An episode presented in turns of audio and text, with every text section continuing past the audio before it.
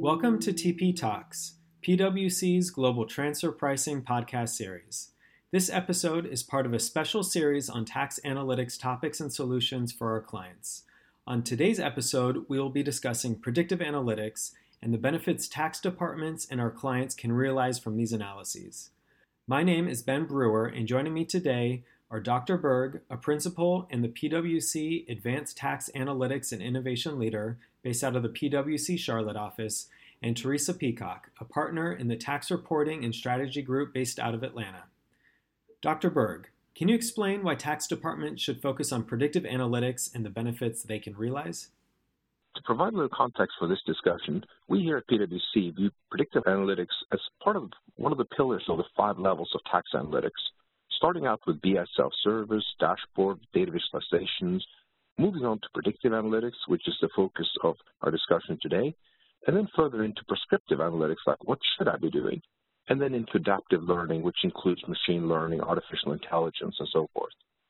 So basically, predictive analytics uses historical data to try to say something about the future. What is new now is that people are start putting in more and more uh, additional data, like what are the impact of regulatory changes? What is the impact of changing the uh, tax rates in the jurisdiction? When we do mergers, divestitures, acquisitions, we try to take that additional data and say something about the future. No, that's interesting. What are some of the methods and tools used to perform these predictive analyses?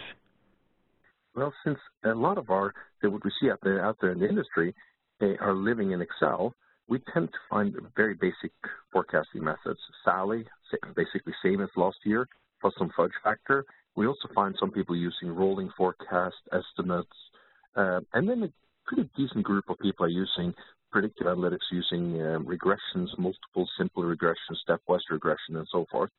But frankly, these methods are pretty rudimentary. Um, if you go to the other departments within the business, like so look at supply chain and material resource planning and, and shipping and distribution, you'll find that they are using much more advanced forecasting, such as Holtz-Winter, looking at seasonality trends, inter-trends, like every quarter, bi-monthly, and we call them alpha, beta, and gamma vector or factors. So you see these techniques there in the other departments starting to emerge into the tax departments and becoming much more solid techniques to forecast and much more accurate to do.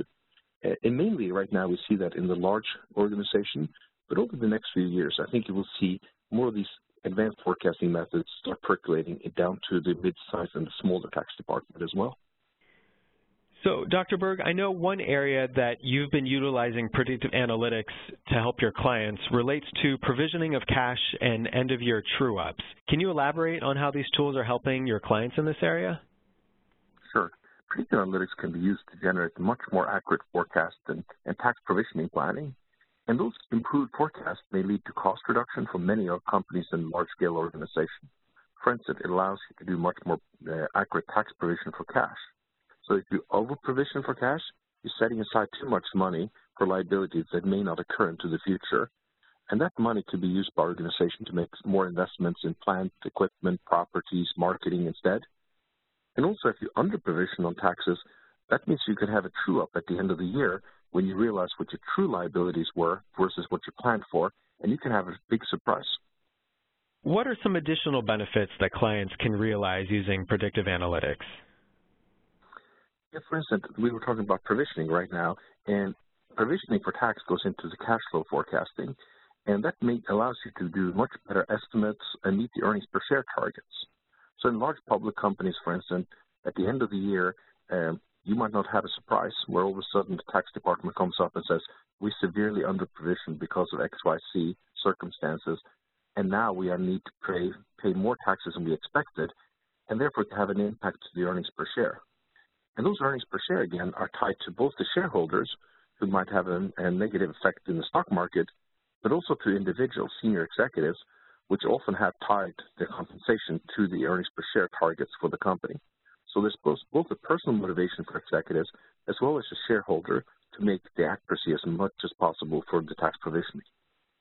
What are some recommendations you have for tax departments that want to have a deeper conversation on predictive analytics and the benefits that can come from tax analytics in general? I think a three-step process. The first thing I would start off with looking internally in my organization and look at the skill set my existing tax department has. A lot of CPAs have the skills to start using advanced forecasting methods.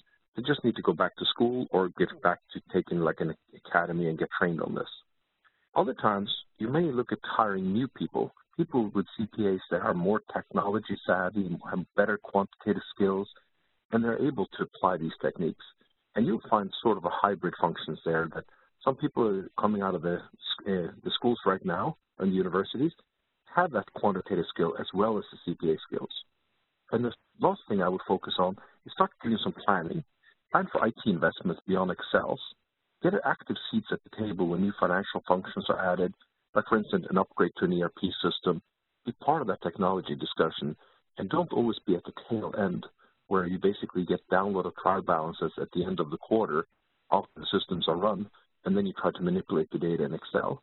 Excel is a very solid tool, but it's not necessarily the best tool to do predictive analytics in.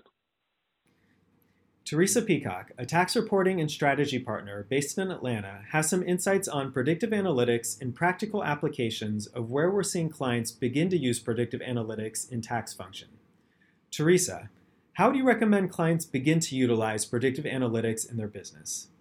I think there's a couple of things. So, first and foremost, one of the core pieces of predictive analytics is being able to take data from prior activities and be able to leverage additional facts onto that data to predict what will happen in the future. So, actually having your data in a queryable format, so whether that's a database or some other source where you have data where you can quickly pull it together for the historical part and then be able to layer on those additional facts that we'll talk about in a moment. The second is to look at within your organization and see what tools are being used. So your quickest path to success is going to be something the organization is already using, IT supporting, and others in the organization can bring some real practical experience to.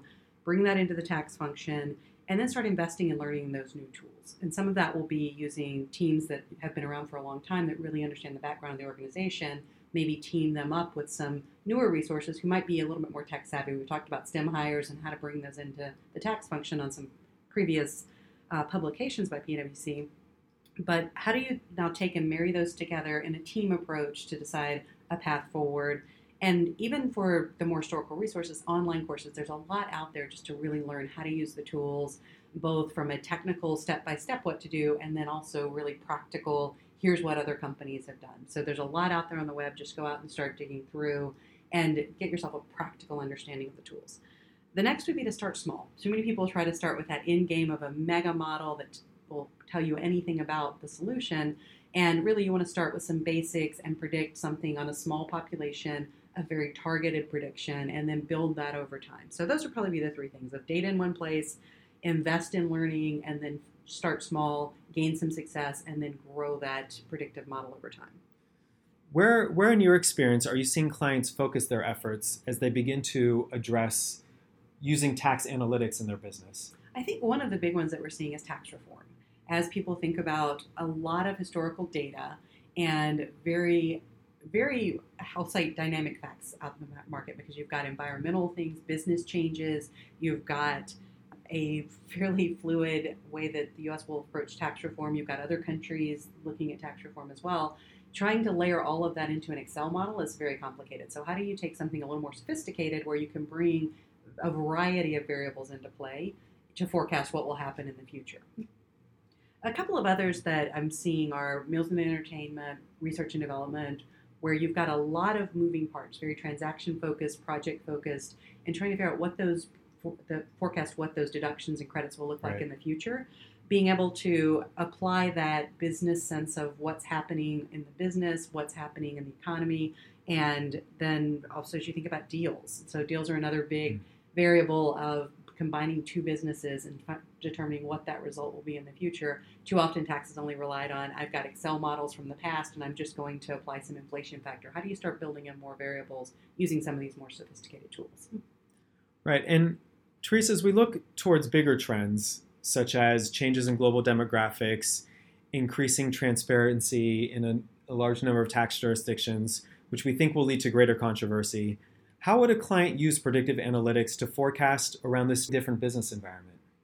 I think transfer pricing is just a great example of there are so many moving parts. You've got your distribution models, you've got uh, entities that should be earning a per- particular percentage, but you've also got the mega trends applying. So we've got things like changing demographics, we've got varying tax rates in a lot of different countries, you've got real wholesale changes to the economy. You've got very aggressive tax organizations, whether that's changing legislation or increase in controversy as we look at the transparency initiatives. There's a lot more information that's going to be out there in the future with country by country reporting. How do clients project what will happen in the future? So it's not just what should my return be and where where will I be earning uh, dollars in the future from a forecasting perspective. It's also what will happen from perspective of uncertain tax positions and some other areas. So I think that's a really prime area where people there's a lot of volatility and being able to forecast that better than same as last year with some percentage applied is a much better um, answer for the company as they think about how to operate their business and then what the tax impacts of that will be in the future and eventual controversy around. Thank you to Teresa and Dr. Berg and everyone who tuned in. This episode is part of a larger series on tax analytic solutions, so please be sure to check out the other episodes in the series and stay tuned for future ones as well. If you'd like further information about these topics, please email the participants whose email address can be found in the description of this episode.